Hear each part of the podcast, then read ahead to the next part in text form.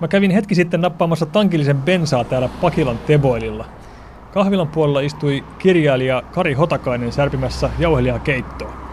Hän ei halunnut antaa haastattelua tätä juttusarjaa varten, koska kirjoituspuuhe pitää kuulemma riittävän kiireisenä muutenkin. Eikä siinä mitään, kiireensä meillä on kullakin. Vaikea kuitenkaan kuvitella mitään pakilalaisempaa kuin Kari Hotakainen Pakilan Teboililla jauhelihakeittonsa ääressä paikallisten äijien kanssa turisemassa. Hän on jossain sanonut, että Pakilan Teboil on hänen henkinen kotinsa.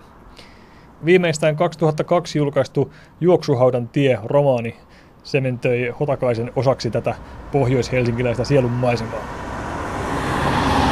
Sieluun liittyviä ajatuksia ja mielikuvia on tarjolla myös seuraavassa pakilalaisessa vierailukohteessa. Liikenteen melskeestä on hyvä tulla välillä kirkkoon rauhoittumaan kynttilän äärelle. Tähän vierailuun on myös toinen syy. Pakilan seurakunnan alueella on Helsingin ylivoimaisesti korkein prosentti kirkkoon kuuluvia. Peräti 69 prosenttia alueen asukkaista kuuluu kirkkoon, kun koko Helsingissä suomenkielisten seurakuntien keskiarvo on 52 prosenttia. Virkaa tekevä kirkkoherra Tiia Valvet Tuovinen esittää tähän useita syitä. No kyllähän tämä niin osittain johtuu siitä, että millainen asumisrakenne meillä täällä on. Että meillä on tällä alueella aika vähän nuoria aikuisia, missä just tämä sahaaminen, eroaminen ja liittyminen on aika niin aktiivista. Sitten meillä on hyvin vähän vieraskielistä väestöä, joka vaikuttaa sitten myös tietysti siihen. Ja, ja sitten yksi tämmöinen mielenkiintoinen on myös se, että meillä on tosi vähän niin yksitalouksisia asuintoja tai asuinkuntia. Eli sekin, että asuu pariskuntana tai perheenä, niin näyttäisi vaikuttavan siihen, että haluaa kuulua seurakuntaan ja kirkkoon.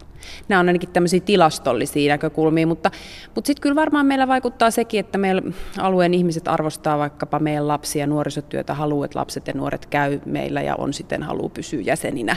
Tai sitten osa seurakuntalaisista kertoo, että haluavat olla jäseniä sen takia, että haluavat tukea sitä kirkon auttamistyötä, ikään kuin hyvän tekeväisyyttä tehdä sillä, että on jäsenenä monta mielenkiintoista tekijää, jotka osaltaan tätä, tätä asiaa selittää. Miten se sitten näkyy täällä alueen toiminnassa, että te, teillä on paljon enemmän jäseniä suhteessa kuin muilla? No, kyllähän meillä käy siis sunnuntaisin väkeä kirkossa, mutta niinhän sitä käy muuallakin Helsingissä. Mutta tota, sitä ainakin tietysti siinä se näkyy, siinä tämä taas meidän asumisrakenne näkyy, että esimerkiksi meillä on paljon nuoria, että meillä on suhteessa paljon rippikouluja niin verrattuna johonkin toiseen seurakuntaan, jossa saattaa olla jäsenmäärä lukumäärällisesti aika sama, mutta me tehdään paljon rippikoulutyötä ja meillä on myös varhaisnuorisotyötä ja iltapäiväkerhot, jota, me tehdään, jota meillä itse asiassa Namika pitää tässä meidän kirkossa, mutta ne on ihan täynnä, että niin lapsia ja nuoria riittää. Palataanpa sitten maallisten asioiden pariin ja otetaan pieni aikahyppy sadan vuoden takaiseen Suomeen. Toiseksi vanhin edelleen olemassa oleva tota, työväentalo.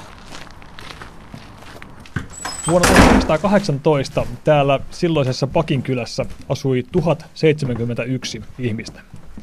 Ensimmäinen maailmansota sekä vuonna 1917 maaliskuun ja lokakuun vallankumoukset Venäjällä vaikutti monella tavalla Pakinkylän elämään ja osaltaan myös johtivat vuoden 18 sisällissotaan. Elintarviketilanteen huononeminen, työpaikkojen väheneminen ja kamppailu vallasta näkyi kaikki Helsingin pitäjässä ja Pakinkylässä. Tietokirjailija Maija Hakalan uutuusteos Pakinkylän punakaarti käsittelee tämän alueen kaartilaisten vaiheita. Eli silloin Pakila oli nimeltään Pakin kylä, niin oli todellinen työväen asuinalue. Eli tota, tänne oli perustettu kolme tällaista työväen asuntoosuuskuntaa, mistä ammattitaitoiset, yleensä perheelliset työläiset hankki itsellensä palstan ja rakensi talon. Eli täällä oli noin, noin tuhat henkeä asu Pakin kylässä ja, ja he oli siis melkein kaikki oli työläisiä. Ihan joku harva opettaja tai, tai toimittaja mahtui joukkoon ja, ja oikeastaan sitten yli puolet oli vielä lapsia, alle 16-vuotiaita lapsia. Eli tämä oli tämmöinen todella työläisperheiden asuinalue. Sä oot kirjaus varten selvittänyt 284 punakartilaisen pakinkyläläisen tarinoita ja vaiheita. Minkälaisia kohtaloita sieltä löytyy?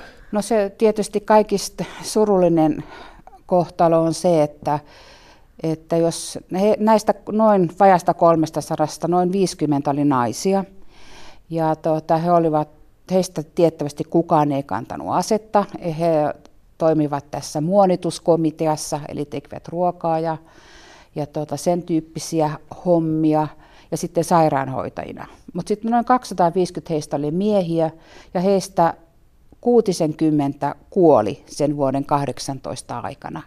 Niin se on tietysti äärettömän suuri osa sen Pakinkylän punakartin miehistä, että se on ihan, valtakunnallisestikin suuri, suuri prosentti, kun kartin jäsenistä kuoli. Ja tota, heistä 15, noin 15 telotettiin, kun taisteluiden jälkeen, siis jo taistelut olivat tauonneet ja oli, punakaarti oli antautunut, niin noin 15 pakinkyläläistä tota, telotettiin, osa Lahden seudulla ja osa sitten Kotkassa. Ja sitten toinen 15, noin 15 kaartilaista, niin he kuolivat taisteluissa. Ja sitten loput noin 30, eli puolet näistä menehtyneistä kuoli vankileireillä. Se, mistä historiankirjoitus parhaiten punakaartit muistaa, on tietenkin vuoden 18 sota. Minkälaisia tähän liittyviä tapahtumapaikkoja tai asioita tämän päivän Pakilasta löytyy? No Pakin kylän punakaartin komppania, niin se oli tämmöinen, sitä mainitaan iskujoukoksi. Että se oli suhteellisen hyvin koulutettu, ne oli suhteellisen nuoria, että se oli tämmöinen niin kuin, siihen aikaan aika hy- hyvä tämmöinen, hyvä komppania – mutta se ei käynyt taisteluita täällä Pakin kylässä. Eli se, se oli äh, Vilppulan rintamalla, se oli Lempäällä rintamalla, osa osallistui Tampereen taisteluihin, oli Lahden taistelussa mukana. Et se kävi niin kuin tota, tätä sotatapahtumia, tai sotaa kävi kes, melkein kaikilla keskeisillä vuoden 18 rintamilla, mutta varsinaisesti täällä Pakin kylässä ei ollut taisteluita.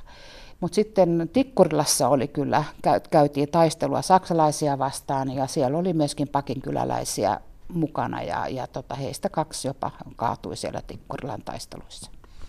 Entä sitten taisteluiden ulkopuolella, siihen punakaartin toimintaan muuten liittyviä tapahtumapaikkoja tai asioita tällä alueella? No, tämä työväen talo on tietysti yksi keskeinen tapahtumapaikka. Sitten nykyisen Itä-Pakilan puolella on, on Pakilan lastenpaikka, joka itse asiassa on myöskin historiallinen rakennus, ja siellä oli Punakaartin kasarmi. Sitten tuossa myöskin Itä, Itä-Pakilan puolella niin oli, oli tota, se sairashuone ja milisin talo. Ne on ehkä tämmöiset, niin kuin, ja harjoituskenttä oli myöskin tuolla nykyisen kansantien alussa Itä Pakilan puolella, että, että kyllä ne tapahtumapaikatkin on aika hyvin, hyvin tiedossa, että niitä on, on täällä useitakin. Yksi äh, sodan jälkeisen Suomen tämmöisiä, voisiko sanoa menestystarinoita on se, kuinka pian äh, haavoista kuitenkin toivuttiin. Aika pian, jo 18 vuoden tapahtumien jälkeen vasemmistopuolueet sallittiin jälleen eduskunnassa ja hallituksessa ja tavallaan entiset viholliset pystyy elämään rinta rinnan. Miten, miten tämmöinen kehityskulku nä- näyttäytyy sulle?